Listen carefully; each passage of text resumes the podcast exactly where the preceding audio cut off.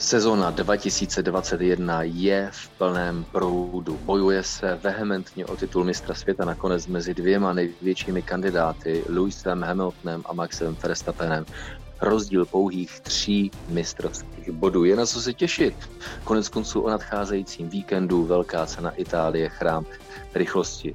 Na programech Sport 1 a Sport 2, ale ve světle toho všeho nás vehementně zajímá, co se bude dít příští rok, respektive kdo za jaký tým bude závodit příští rok. Koneckonců je řada jmen, která už známe. Mercedes, Lewis Hamilton a George Russell, právě čerstvě oznámen.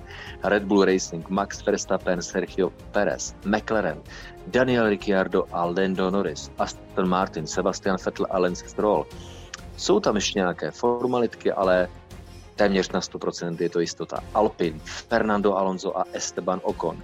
Ferrari, Charles Leclerc a Carlos Sainz. Alfa Tauri, také čerstvě potvrzená dvojice Pierre Gasly a Yuki Tsunoda. U Haasu, i když se to mnohým nebude líbit, ale to rozebereme, zůstávají Mick Schumacher a Nikita Mazepin. Takže 2 největší otazníky nad sestavou 2 zajímavých týmů Alfa Romeo a Williams. U Alfy Romeo Valtteri Bottas byl potvrzen právě také nedávno a u Williamsu očekáváme Nicolase Latifiho.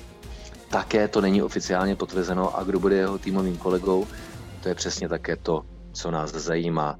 Jak jsme slíbili v podcastu Kolo na kolo, je tady právě velká diskuze nad tím, kdo pro koho bude závodit v sezóně 2022.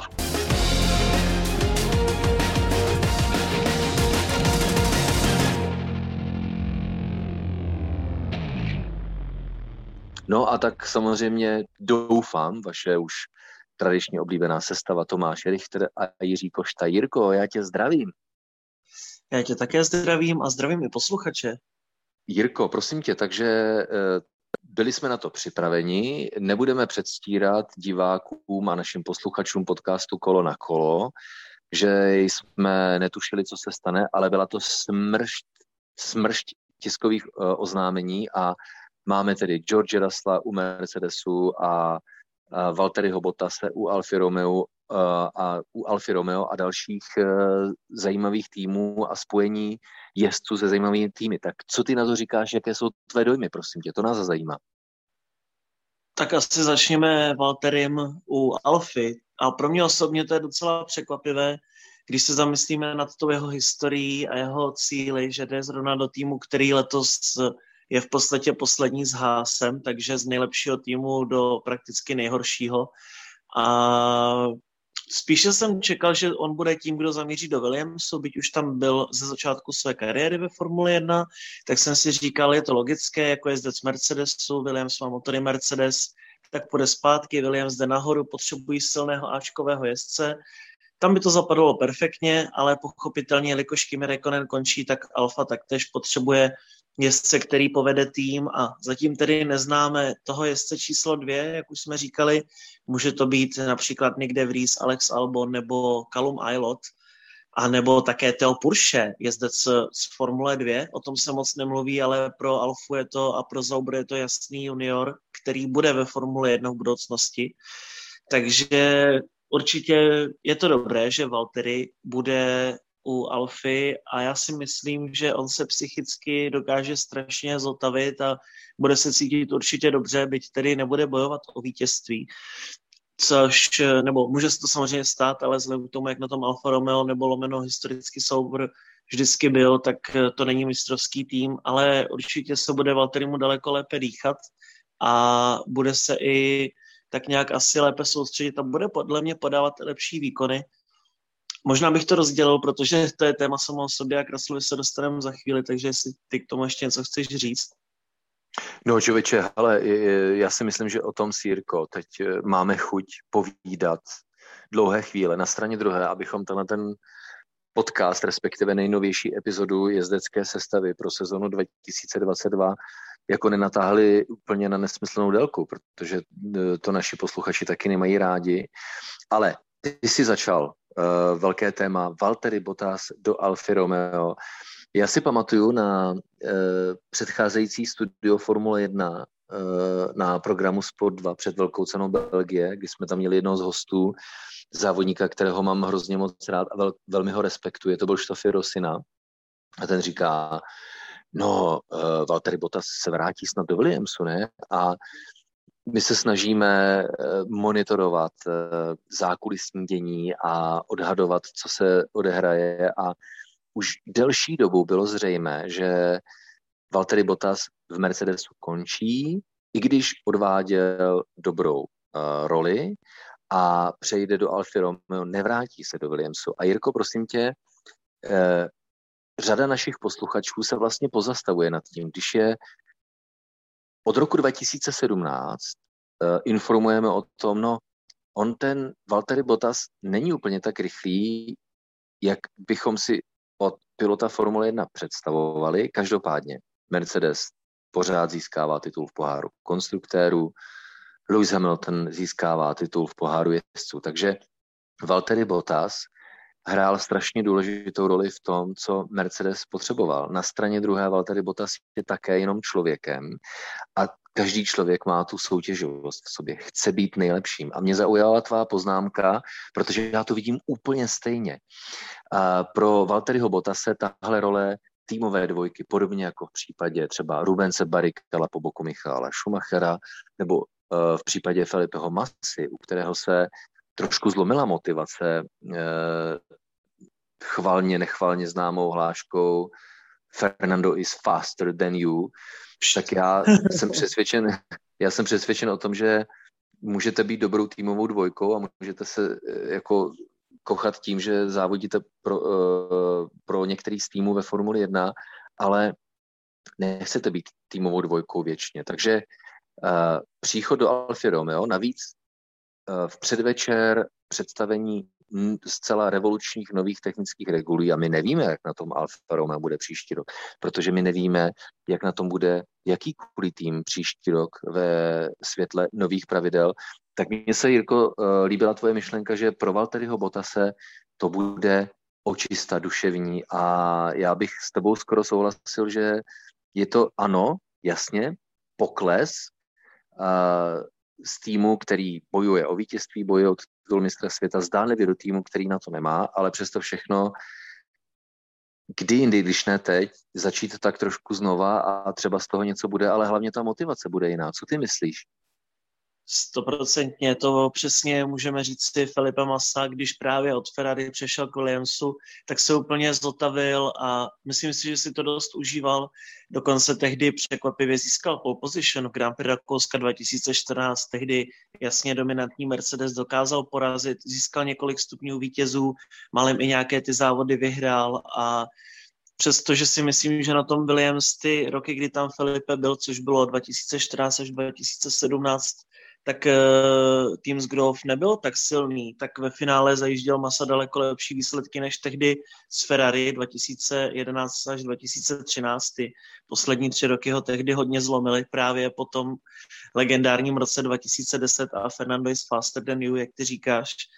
A určitě, já to znám z osobního života, samozřejmě, myslím si, že nejsem sám, mnoho posluchačů určitě taktéž, ty taktéž, určitě člověk se dostane někdy v životě do té fáze, kdy už je v takovém toxickém prostředí, kdy potřebuje zkrátka změnu profese a je jedno, co dělá, jestli je pilot Formule 1, nebo nevím, zametá ulice, nebo prodává zboží, to zkrátka je cokoliv, ale v určitý moment přichází takové to vyhoření a taková ta otázka, proč to vlastně dělám a určitě mám navíc, tak tohle to bylo i u Valtteriho.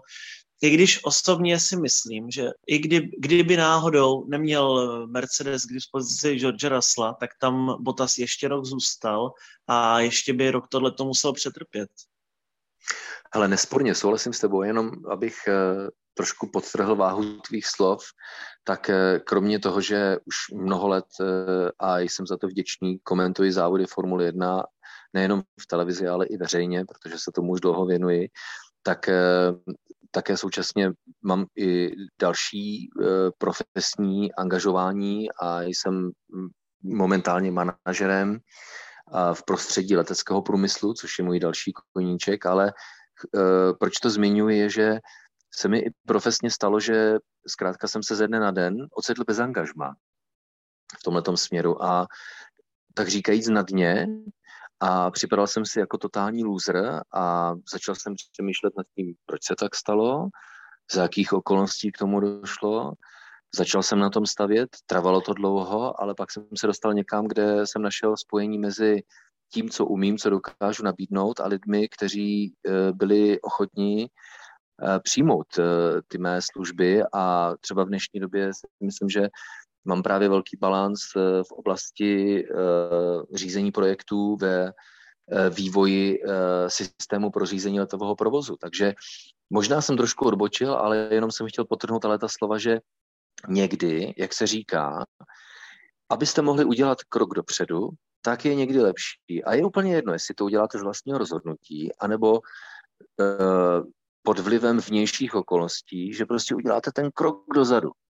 Předtím, než budete moci urazit třeba ty 2 kroky dopředu, které člověk potřebuje. Takže já v tomhletom směru, protože mě bylo často Valtteriho Bottase líto, protože on tu roli si myslím zvládal se ctí na maximum toho, co dokázal, v maximální míře zodpovědnosti, se kterou přistupoval ke svému zaměstnání a podle mě angažmá v Alfě Romeo pro něj bude čerstvý začátek. A jsem za něj hrozně rád a hrozně upřímně mu přeju, aby se mu dařilo. Pravdou je tedy, když ještě malinko chvilku, Jirko, zůstaneme u Alfy Romeo, když už jsme otevřeli téma jezdeckých sestav pro sezonu 2002, kdo kurňa bude jeho týmovým kolegou, nehledě na to, že pořád se mi ještě dneska odpoledne třeba, Jirko, stalo, kdy natáčíme tenhle podcast, že některé lidi překvapuje to, že v Alfě Romeo příští rok nebude Kimi Räikkönen. Ty brďo.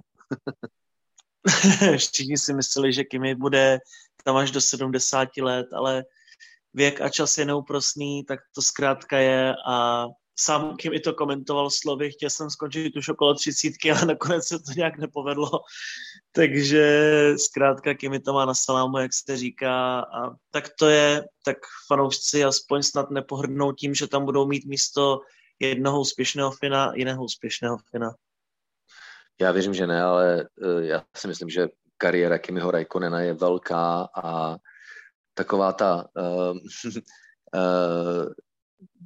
řekl bych, image, ne takový image Kimiho Räikkönena typu mám všechno na salámu, tak inspiroval hodně lidí. Nemyslím si, že by to byl úplně správný přístup ve všem, protože není správné mít všechno na salámu, ale Kimi Räikkönen se určitě zapsal do srdce mnoha fanoušků a já si myslím, že mohou oslavovat jeho kariéru a je jenom dobře, že Kimi Räikkönen se jde věnovat svým dětem, protože si myslím, že je to přesně to, co ho naplňuje. Takže těšíme se na to, kdo bude týmovým kolegou Valtteriho Bottase v Alfě Romeo. Alfa Romeo a Williams, když už jsme u toho, tak jsou 2 nejvíc zajímavé týmy z pohledu jezdeckých sestav pro příští rok. Jak už si, Jirko, zmínil, nejvíce skloňovaná jména, například Alex Albon, může být u Alfy Romeo, může být u Williamsu, může zůstat Antonio Giovinazzi, Nycka de Vriese a ještě třeba 2 až 3 další téma, která mohou přijít na přetřes. Je to zrovna v téhle době, kdy jednání vrcholí, my teďka budeme muset pár dní počkat. Trošku jsme předpověděli, že Bottas bude v Alfě Romeo oznámen v pondělí, George Russell potvrzen v Mercedesu v úterý, to se také stalo, ale teď možná zase malinko nečekaná odbočka pro naše posluchače podcastu Kolo na kolo. Mick Schumacher a Nikita Mazepin. Všichni očekávají, že Mick Schumacher by měl dostat příležitost k týmu Alfa Romeo, protože je to takové béčko Ferrari, ale Jirko, u Haasu ano, je to špatné, protože oni se rozhodli vlastně zaprodat letošní sezonu tak, aby se lépe připravili na tu příští. Ještě jednou připomínám, revoluční pravidla pro sezonu 2022.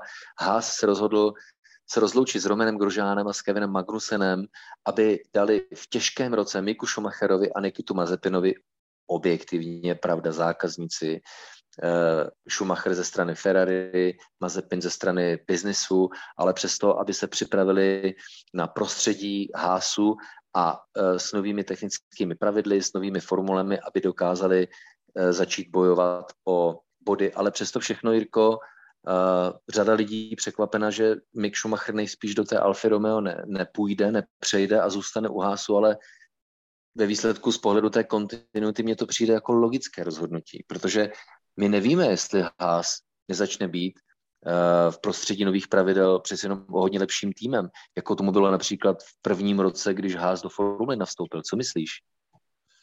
Určitě ono to nějak vypadá, ale myslím si, že z toho dlouhodobého hlediska zaprvé, jak říkáš, je dobré zůstat v týmu, ta kontinuita je extrémně důležitá, ukazuje to Mercedes a v minulosti například i Red Bull nebo Ferrari, dělá to strašně moc a zkrátka uvidíme, co se týče výkonnosti, samozřejmě nemůžeme odhadovat, absolutně se to nedá odhadnout, když příští rok bude všechno absolutně nové, ale jak ty říkáš, já si stejně myslím také osobně, že Haas na tom bude lépe než Alfa, protože více se soustředí na vůz, tak tež budou mít novou sestavu a tady tak nějak už těží Haas toho, že Nikita a Mick zůstávají, zatím tedy měli by zůstat, byť ještě se to může změnit, ale skutečně oni pracují hodně na autě a to, co dokázali už v roce 2016, kdy přišli do Formule 1 a okamžitě byl Romain Grosjean pátý v prvním závodě, byť tedy za červené vlajky a trošku takové taktické výhody, tak každopádně věřím, že Haas je schopen udělat z minima maximum a z těch nízkých financí, co oni mají, tak můžou překvapit a nezatracoval bych to a myslím si, že nakonec fanoušci Micka Schumachera ještě budou rádi, že zůstává u Haasu. Hele, mluvíš mi z duše, já to vidím úplně stejně, právě ta kontinuita je důležitá a právě si myslím, že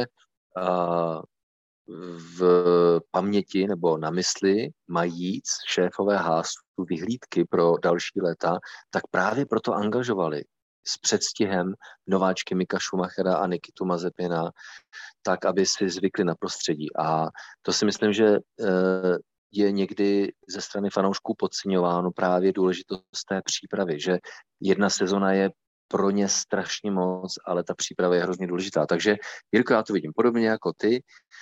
Pokud se to Haasu povede, a já jenom připomenu, že Haas je americká inženýrská firma, Günther Steiner, zkušený manažer a já si myslím, že ti kluci fakt obětovali sezónu, by mohli získat nějaké zkušenosti, ale rozhodli se neproinvestovat prachy, takže pevně věřím, že se jim povedl ten plán a budou na sezónu 2022 perfektně připraveni a právě Mick Schumacher bude z toho těžit a nakonec ve výsledku jeho fanoušci.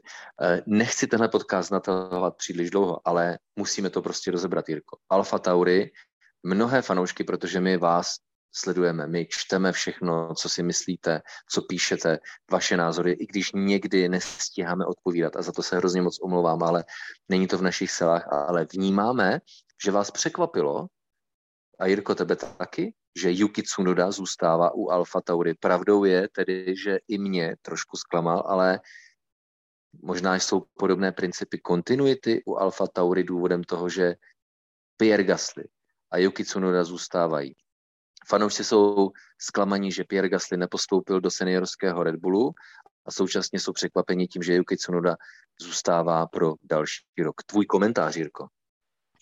Je to přesné označení. Já jsem také zklamaný, zkrátka, protože Jüri Vips a Liam Lawson, jezdci Formule 2 a v případě Lawsona ještě jezdec z DTM, odvádí neskutečnou práci. Oni jsou na úrovni v podstatě ve své době, když byl Max Verstappen v juniorkách, tak to je Lawson a Vips. Oni jezdí perfektně, zkrátka to, co oni předvádí, to jsou neuvěřitelné talenty a řekl bych, že v těch juniorkách nikdo lepší není, protože sice se ví, že monoposty Formule 2 i Formule 3 jsou totožné, ale vlastně nejsou. Týmy jsou trošku jiné, nastavení jsou odlišné a musíme říct si, že ty týmy, kde aktuálně jezdí Vips s Lawsonem, nejsou tak silné jako konkurence, ale přesto dokáží vyhrávat s tím, že tady ještě ke všem Lawson vyhrál úplně první závod Formule 2 letošní sezóny. Stejně tak vyhrál úvodní závod DTM A to jsou úplně odlišné kategorie. Pro mě je tohleto jasný budoucí šampion, jak on pracuje. Měl jsem možnost ho osobně sledovat právě na DTM a to je pro mě jasná hvězda budoucnosti, takže já jsem hodně zklamaný, když to komentoval Helmut Marko slovy, že zkrátka teďko aktuálně nikdo není tak dobrý, aby si zasloužili do Formule 1, tak tím mě hodně naštval. A tohle to mě mrzí a myslím si samozřejmě asi bez pochyby, že Yuki Tsunoda je tam i pod tlakem Hondy, takže byť tedy motory Honda už nebude Red Bull nadále mít, tak je jasné, že to je nějaká ta politická tahanice a mě teda Yuki jenom zklamal zatím letos. Čověče, je to tak, že Honda už nebude, já nevím, řekl bych, mediálně dodávat motory Formule 1, ale ten vztah mezi Red Bullem a Hondou je natolik úzký a blízký a strategický, že Honda, i když už to nebude veřejně prezentovat jako oficiální dodavatelství motorů v Formule 1 týmům v tomhle seriálu, tak je tam určitě hodně ekonomických a finančních a marketingových a strategických dohod takových, že určitě Honda má velký vliv na to, že Yuki Tsunoda zůstává v Alfa Tauri i pro příští rok, ale to je téma, které jsme třeba až tak nechtěli úplně zmínit, byť rozebrat, protože je na straně jedné tak velké, že by si zasloužilo vlastní podcast, člověče. A pravdou je, že Honda, jakkoliv se bude jmenovat příští rok, tak bude pohánět monoposty týmu Red Bull Racing a Alfa Tauri. Nebudu lhát, těšil jsem se na výkony Yuki Tsunody a taky jsem trošku zklamán. A snažím se být trpělivý, protože ve Formuli 1 je důležitá kontinuita, je důležité dávat nováčkům příležitost a je důležitá trpělivost manažerů tak, aby umožnili nováčkům vyrůstat. Konec konců, Jirko, když si vzpomeneš Sebastian Vettel za svých začátků v Toro Rosso, předchůdci Alfa Tauri, také boural v úvodních závodech Max Verstappen. Tomu se říkalo, hele, jako ten do Formule 1 za A nepatří, anebo měl by změnit přístup. Max Verstappen sám říkal, přístup měnit nehodlám, ale nakonec to udělal. Ale přijde mi, teď nevím, jestli budeš se mnou souhlasit, ale přijde mi, jako kdyby Sebastian Vettel a Max Verstappen na tohleto učení se potřebovali méně času než Yuki Tsunoda. Já jsem také z Tsunody zklamán, protože on vlastně pořád ve Formuli na nic nepředvedl. Nepředvedl a hlavně myslím si, že ten jeho přestup byl strašně narychlo. Mělo se možná počkat ještě jednu sezónu, i když on úplně Alfa Tauri nemělo na výběr, potřebovalo jezdce, už nechtělo Daniela Kvyata. Takže jo, jako je to, jak říkáš, zkrátka, no. Vždycky, když přijde jezdec typu Verstappen, Hamilton, Vettel, Alonso, tak jsou tam ty náznaky rychlosti, jsou tam silné závody a takový ten anglický ten termín delivering, který je prostě potřeba, jak o tom často mluví Christian Horner, že potřebí toho delivery boje, tak to Yuki Tsunoda není a on ani nemá ty záblesky té rychlosti, on skutečně jezdí pod průměr. Pierre Gasly letos odvádí fantastickou práci, proto ani o něm nemluvím, protože tam zkrátka mu není co vytknout, ale Yuki musí už něco ukázat a potřebuje začít odvádět nějaké výkony, protože když to bude takhle pokračovat, tak věřím, že se klidně může stát, že v půlce příští sezóny to bude právě Lawson anebo Vips, kdo naskočí do Alfa Tauri v půlce sezóny a nebylo by to poprvé. Hele, Jirko, to, co říkáš, je fascinující. Jsem taky zklamán. Na straně druhé, řekni mi, prosím tě, než se dostaneme k finálnímu velkému tématu, a to je samozřejmě a možná také hlavní důvod, proč naši posluchači se odhodlali vyslechnout tuhle epizodu podcastu Kolo na kolo, a to je příchod George Russella do Mercedesu a co tam vymyslí. Ale já teď nebudu tě trápit dotazy typu, kdo bude týmovým kolegou Valtteriho Bottase v Alfě Romeo, anebo kdo bude závodit Williamsu. Nicolas Latifi ještě nebyl oficiálně potvrzen, ale šéf týmu Jost Capito na tiskové konferenci před velkou cenou Belgie v podstatě naznačil, že by to měl být on, ale ano, oficiálně nemáme ještě nic potvrzeno a to ve Formuli 1 znamená, že to je prostě otazník a kdo bude jeho týmovým kolegou. Přesto si myslím, Jirko, bych rád využil tvých znalostí juniorských sérií. Řekni mi, dejme tomu top 4 závodníky juniorů, kteří by definitivně měli být příští rok ve Formuli 1. Já jenom za sebe řeknu, že abych také jako přispěl svou trošku do mlýna, abych tě jenom nezneužíval tím, že se ti budou na něco ptát. Jo. Kdo se mi líbil a pořád líbí, tak například mě líto, že třeba Robert Schwarzman, o něm se vůbec nehovoří, že by mohl dostat šanci pilot ruské národnosti, to znamená, řekneš si velký trh, velké peníze, tak proč se to neděje? A Guianu Zhou, ať už se mu říká jakkoliv, čínský pilot, také velmi talentovaný, tak také jsem si říkal, kurně, kdy na něj přijde řada. Ale to jsou třeba moje dva typy. Alexa Albona mám také hrozně rád. Měl to u Red Bullu hodně těžké, ale to každý před ním. Takže toliko můj vklad do diskuze, ale teď se ptám tebe, kteří 4 piloti z juniorů by definitivně měli získat příležitost na soupisce 2022, i když se to samozřejmě všem nepovede. Musím ti říct 5, protože 4 je málo. Je mi to jasné, ale hele, pět beru, 5 akceptuji. Mám 5 jezdců, kteří zkrátka jsou tak blízko sobě, že se těžko posuzuje, kdo je lepší. Určitě je to Robert Schwarzman, jak ty říkáš, a on měl dokonce jet ve volném tréninku loni v Abu Dhabi, ale nakonec to padlo. Úplně se to zametlo pod koberec a nechápu, co se děje. On tedy letos nemá úplně silnou sezónu, ale za mě je to člověk, který patří do Formule 1 a je to takový ten agresivní, svěží šampion. Také má všechno, co potřebuje mistr, zkrátka. A také je to šampion Formule 3, málem Formule 2. Takže Robert Schwarzman, určitě Oscar Piastri, můj kolega u Prémy a junior Alpinu, který taktéž na svoji první sezónu odvádí fantastickou práci ve Formule 2, ve Formule 3 vyhrál titul. Pak již zmiňovaný Theo Pourchaire, junior Saubru, lomeno Alfa Romeo, taktéž. Teď myslím, že mu bylo, teď si myslím, jestli mu stále 17 nebo už mu 18 let, ale i tak skvělá práce loni ve Formule 3, perfektně. No a potom junioři Red Bullu, Jüri Vips a Liam Lawson. Tohle to je pětice jezdců, která musí být alespoň do 2 nebo max do 3 let ve Formule 1 a jestli ne, tak je to svatokrádež. No, jak říkal šéf Red Bullu Christian Horner, je tolik talentů v moderní době a my jsme si o tom povídali s některým člověčem předchozích podcastů, že ta profesionalita stoupla a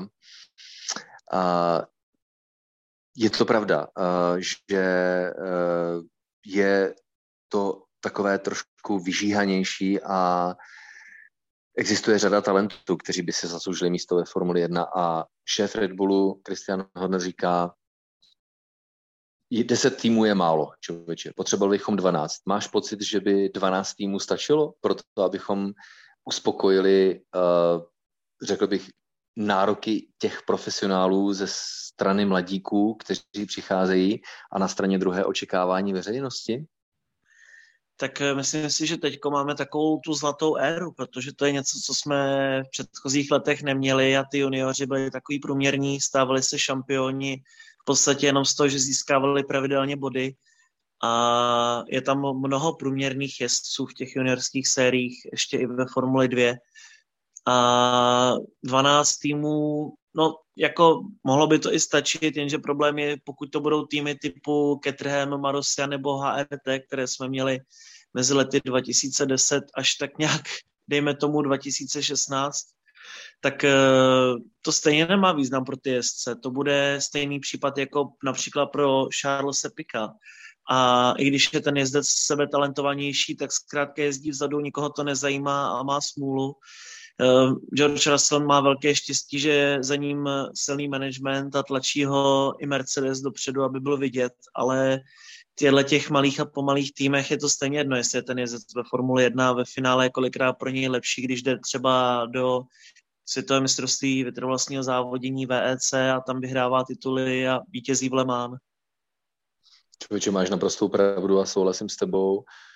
Nemá smysl mít ve Formuli 1 více týmů, pokud ty týmy už co od prvního závodu budou přežívat, ale budou mít vůbec problém se do prvního závodu dostat, protože ve výsledku o tom je Formule 1. Ale Jirko, slibované poslední téma tohoto podcastu Kolo na kolo ohledně tématu jezdeckých sestav pro rok 2022. Naši posluchači ví, že George Russell byl oznámen jako týmový kolega Lewise Hamiltona v týmu Mercedes od příštího roku a dále, ale nás zajímá, za jakých okolností se to stalo. A ještě předtím, Jirko, než tě začnu obtěžovat jakými si motivacemi Mercedesu pro to, proč tak udělali, tak já jsem na Twitteru Tom Richter F1 udělal anketu, kdo si myslí diváci naši a posluchači z jezdců Mercedesu získá víc bodů v příští sezóně, jestli Lewis Hamilton anebo George Russell. Ty brďo, to je prostě 50-50 a je vidět, jak je to hodně rozdělené. Takže, Jirko, já tě budu trošku prudit. Kdo získá v příští sezóně z pilotů Mercedesu více bodů, Lewis Hamilton anebo George Russell? A proč? Lewis Hamilton. Za něj mluví zkušenosti. To je úplně jasná věc. Zkrátka Lewis 7 titulů, 99 vítězství a nepřeberné množství zkušeností. Vsadím se, o co chceš, a vsadím se i s vámi posluchači, že Russell bude dělat opět takové ty své školácké chyby. To je přirozená věc. Hamilton je dobře usídlený v týmu, má tam prostě rodinu v podstatě a dokázali spolu mnoho, zná každý aspekt. George je sice v podstatě, nebo stále je juniorem Mercedesu, připojil se k tomu týmu Formule 1 v roce 2017, sledoval je tak nějak přes rameno, ale stejně to je úplně o něčem jiném, když bojujete o tituly a o vítězství, ta chemie tam funguje. No a Russell, protože bude chtít ukázat, že je konkurenceschopný Lewisovi, tak zkrátka půjde do rizika a budou tam nějaké zbytečné chyby i v kvalifikacích a myslím si, že bude v určitých fázích přemotivovaný. Vůbec bych se nedivil, kdyby byla nějaká větší nehoda na domácím Silverstone. To všechno se dozvíme v příštím roce. Takže ne, že bych George podceňoval, jsem strašně rád, že konečně to klaplo, ale prostě Hamilton ty tituly pořád nemá náhodou. Jirko, se mnou se člověče vsázet nemusíš, protože já se také myslím, že Lewis Hamilton, a to je plán Mercedesu, by se měl v příštím roce stát mistrem světa. Jestli se to samozřejmě Mercedesu povede, tak to je věc jiná. Každopádně George Russell do týmu nepřichází primárně z důvodu toho, že je zcela výjimečný pilot, absolutní dříč, výjimečná postava v takhle raném věku. On přichází určitě také za okolností, kdy Mercedes s ním vyjednal podmínky, protože Mercedes samozřejmě má velké zkušenosti z dob soubojů mezi Lewisem Hamiltonem a Nickem Rosbergem, kdy šéfovi týmu Totu Wolfovi šedivěly vlasy a na něm to bylo vidět, jak úplně přesně neví, co s tím. A jsem si jist, že s Georgem Russellem je domluvena dohoda, taková, která se třeba nebo která třeba pomůže vyvarovat se i tomu, co bylo mezi Lewisem Hamiltonem, paradoxně, ale také Fernandem Alonsem v McLarenu v roce 2007, když přišel. Zkrátka nastala věc, že přišel nováček, který byl tak výjimečně rychlý, že najednou ten senior, který přišel, ať už to byl Fernando Alonso právě ve zmiňovaném McLarenu v roce 2007, anebo řekl bych údajný šampion Lewis Hamilton, kterého najednou trápil Nico Rosberg, který byl tak rychlý, že on sám říká, no proto musel jako odejít Michael Schumacher místo mě a přišel Lewis Hamilton. Lewis Hamilton v Mercedesu nahradil Michaela Schumachera a ne Nicka Rosberga, alespoň tak on to říká. Takže jsem já osobně přesvědčen o tom, že ten plán strategické kontinuity a budoucího vývoje týmu je takový, že ano, Lewis Hamilton přece už je mazák na sklonku své kariéry a nebude závodit věčně. Jestli bude závodit jenom příští rok, nebo si pak pár let ještě zazávodí, to samozřejmě nemůžeme vědět. Ale Mercedes musí vědět, že pokud chce být úspěšný v dalších letech, tak musí stavět na dalším pilotovi. Nemůže to udělat tak, že najednou se Lewis Hamilton rozhodl, člověče, v příštím roce skončit. Co my teď budeme dělat? Příběh, který zažila řada velmi úspěšných týmů v minulosti. Ne, my to chceme postavit na dalším závodníkovi, ale musíme to nějak překrýt. Takže George Russell, bereme tě, ale nebudeš nás zlobit, protože my máme velké zkušenosti. Formule 1 má velké zkušenosti, takže pokud budeš rychlý, tak to budeme akceptovat, ale nebudeš nás, a diváci teď proměnou, nebudeš nás vysírat. A proto si, Jirko, také myslím, že Lewis Hamilton bude mít i z tohoto úhlu pohledu velmi komfortní pozici. Vidíš to podobně, nebo bys tam ještě třeba něco doplnil?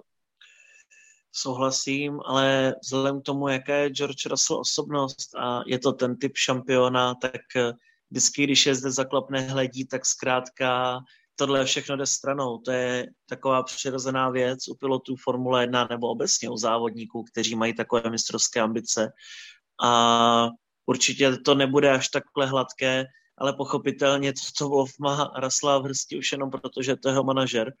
A zároveň proto, že, jak ty říkáš, může se klidně stát, že se naštve a po roce Russella propustí a vezme si někoho úplně jiného do Mercedesu, protože kdo by nechtěl jezdit v Mercedesu a těch jezdců, kteří by tam mohli jít, je hodně. Ve výsledku to klidně může být i Max Verstappen. Nikdy nevíme, protože Mercedes tu juniorku pěkně fláká a oni nemají kde brát jezdce. Takže těším se na to, nevíme, jak to dopadne, ale samozřejmě už tohle je extra koření a bude to bitva. Nebude to jen tak 100%. Člověče, ale když si vezmeš, jak je ten svět paradoxní, že Mercedes nemá své juniory, respektive on je má, ale nedává jim příležitost na straně druhé. On má takové neplánované juniory, tak ve Williamsu vyrůstal Nico Rosberg, který se stal na dlouhá léta pilotem Mercedesu, pak ve Williamsu léta vyrůstal Valtteri Bottas, který se stal na dlouhá léta velmi užitečným pilotem Mercedesu, a teď ve Williamsu dlouhá léta, nebo 3 roky, vyrůstal George Russell, takže já vím, asi neplánovaně, Jirko, ale Williams je vlastně takovou juniorku Mercedesu, co ty na to? No a pokud to dopadne, takže tam přijde Nyck de Vries, který získal letos titul ve Formule E s Mercedesem a titul ve Formule 2, tak proč by nemohl být Nyck de Vries v budoucnosti v Mercedesu? To je také úžasný talent a muž, který může bojovat o titul ve Formule 1. Takže jo, proč by se to nemohlo stát i do budoucna? To si myslím, že je cesta a uvidíme, jak to bude. Ta juniorka Mercedesu není vůbec dobrá, mají tam akorát Frederika Vestyho a jak ty říkáš, to je ještě takové znouzecnost, že zkrátka někoho vezmu na poslední chvíli, ale nemají to tak vyšpikované, jako to má právě třeba Red Bull.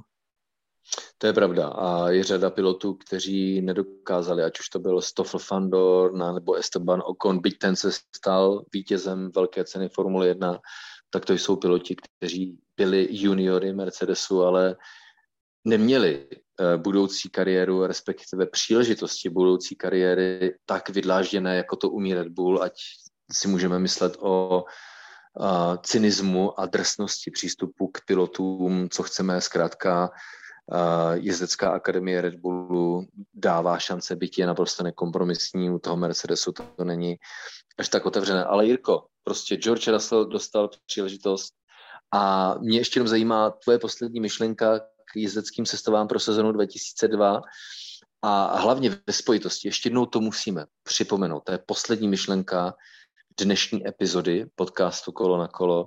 Nová technická pravidla, zcela revoluční formule.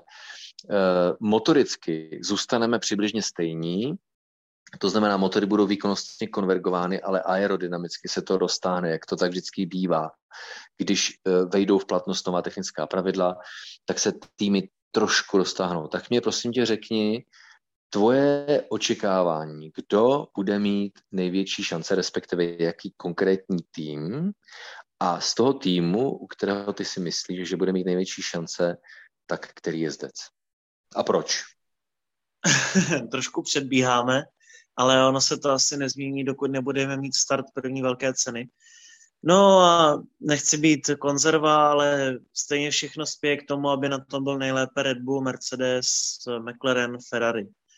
Takže a tam asi není pochyb, tam zkrátka u Mercedesu Hamilton, u Red Bullu Verstappen, u McLarenu Lando Norris a u Ferrari Charles Leclerc. To je zkrátka čtveřice jezdců, které v budoucnosti budeme pravidelně vídat. George Russell nejspíš také, a tak to je zkrátka. Budou tam změny, asi se nám celé pole sjede, dost možná bude nějaké velké překvapení, ale ty týmy dneska už jsou tak připravené, je to tak velké, taková firma, nejenom továrna, takže asi se nenechají zahambit.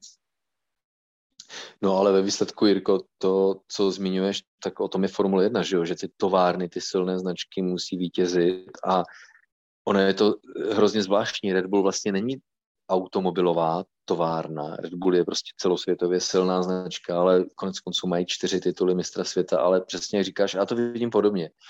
Čekám také, že s ohledem na know-how a zdroje, i když jsou aplikovány rozpočtové stropy, které budou příští rok přísnější, než jsou letos, tak to budou továrny. Takže Mercedes, Jirko, já prostě čekám, že a fandové Ferrari by byli asi zklamaní, kdyby z pravidel platných od příštího roku neprofitovalo Ferrari. Charles Leclerc, Carlos Sainz.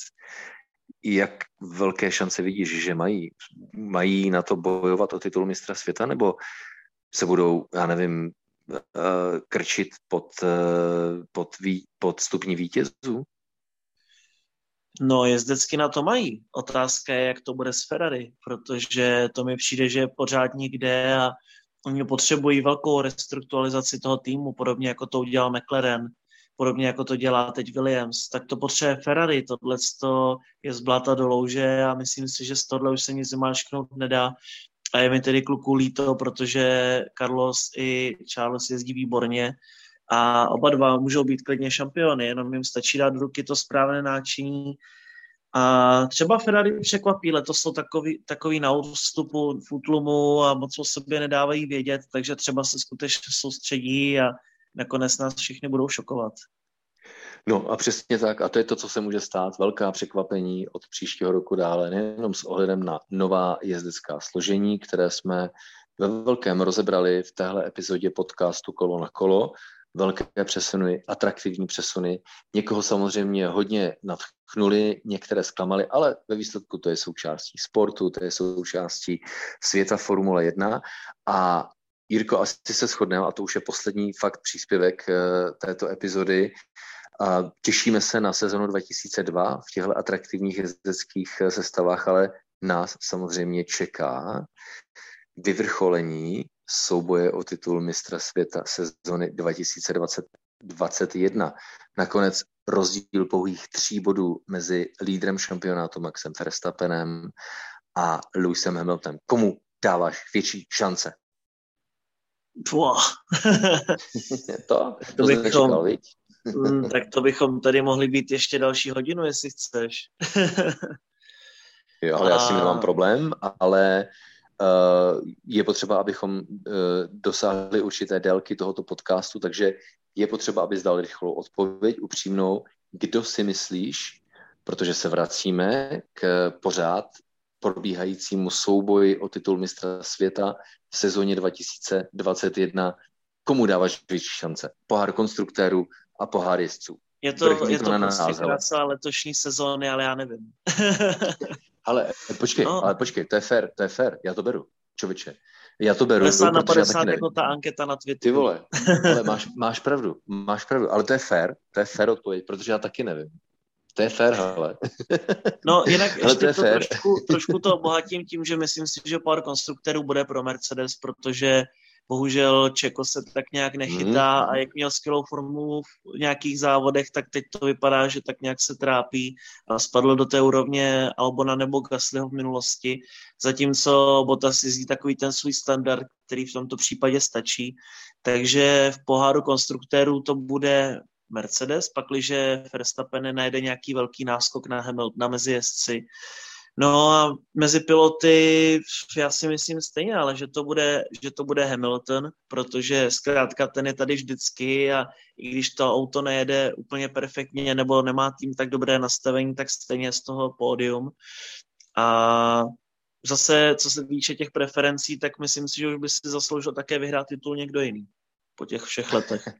Hele, je to absolutně fair odpověď a za to moc díky. Podcast, který se nesl v duchu diskuze na téma jezdeckých sestav pro sezonu 2022, tak ukončujeme predikcemi, jak dopadne souboj o tituly mistra světa v letošní sezóně. Jirka Košta, díky Jirko za to, nabídl své pohledy, férové naprosto, tak abych taky byl fér, tak také nabídnu své myšlenky a máš naprostou pravdu, také to tak vidím, že v poháru konstruktérů je dominantnější, ať už Valtteri Bottas jezdí kde chce, letos ještě pro Mercedes, příští rok pro Alfa Romeo, bude zase letos užitečný a pro Mercedes získá pohár konstruktérů. Mám takový pocit, že jakási temperamentnější, odvážnější kombinace Red Bull, Honda, Max Verstappen by mohla ukázat něco ze svého umění a Max Verstappen bude mistrem světa sezóny 2021. Ale ať už to je, jak chce, fanděte prosím pěkně, komu chcete, ať už je to, kdo chce, doufám, že vy, stejně jako my, Jirka Košta a Tomáš Richter, si užíváte Formuli 1 takovou, jaká je, protože právě proto, jaká je, taky milujete. I dále poslouchejte epizody podcastu Kolo na kole a děkujeme za vaši přízeň. Mějte se moc krásně.